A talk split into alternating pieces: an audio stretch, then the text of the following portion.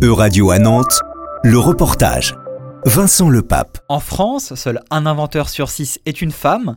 Voilà ce qui ressort de la dernière étude de l'Office européen des brevets, qui s'est penché sur l'écart de sexe en termes d'invention. Si en Europe, aucun pays n'atteint la parité, c'est la Lettonie qui occupe la première place du classement avec 30% des inventions créées par des femmes. Classée 13e sur 34, la France fait mieux que certains de nos très proches voisins, tels la Suisse ou l'Allemagne avant-dernière. Si en Europe le taux moyen des femmes inventrices atteint à peine plus de 10%, ces chiffres sont en évolution selon Yann Meunière, économiste en chef à l'Office européen des brevets. On observe une tendance claire, régulière à l'augmentation de la part des femmes parmi les inventeurs, mais toujours à un niveau faible. On part d'un l'entour de 2% dans les années 70 en Europe jusqu'à 13% en 2020 selon nos, derniers résultats. Donc euh, on a une tendance positive, mais un résultat qui est toujours euh, très faible. Et à ce rythme-là, il faudra encore plusieurs décennies pour atteindre la parité en matière d'invention. Cette étude vient questionner une nouvelle fois la représentation des femmes dans les sciences dures les femmes qui innovent ont en tout cas pour point commun d'être bien plus présentes au sein des universités que dans les entreprises. Dans le domaine des inventions, leur présence minoritaire s'explique en partie par le mécanisme du tuyau percé selon l'étude, mécanisme qui stipule que plus l'on monte dans la hiérarchie professionnelle scientifique, moins il y a de femmes, du fait des nombreux obstacles qu'elles peuvent rencontrer durant leur parcours.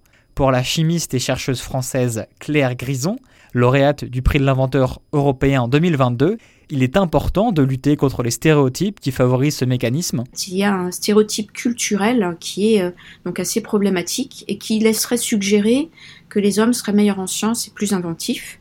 Et même si ces aspects ne sont pas fondés scientifiquement, ils ne sont pas fondés biologiquement parlant, cet héritage socioculturel influe énormément sur les choix, consciemment ou pas, et euh, est une source bah, peut-être d'orientation précoce vers euh, des disciplines qui sont moins élitistes et donc qui vont conduire beaucoup plus difficilement euh, donc à ces domaines de l'invention. De plus, le faible nombre de femmes inventrices n'est pas sans conséquence pour la société, selon Yann Meunière. C'est aussi un enjeu économique. On ne peut pas se permettre le coût d'opportunité de ne pas exploiter le potentiel d'innovation des femmes en Europe.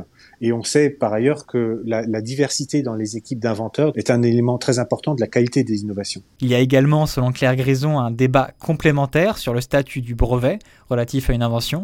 Brevet qui est pour elle bien plus qu'un enjeu financier. On expliquait qu'un brevet, eh bien, c'est une chance de protéger un résultat de recherche pour qu'il soit, qu'il se donne une chance d'être industrialisé en d'autres termes, transformer eh bien, des résultats de recherche en quelque chose d'utile pour la société. Les femmes sont également surreprésentées parmi les chercheurs peu connus au sein de leur propre pays. Si vous connaissez certainement Marie Curie, saviez-vous que c'est une femme, Eddie Lamar, actrice américaine qui a créé le Wi-Fi Euradio vous a présenté En Région.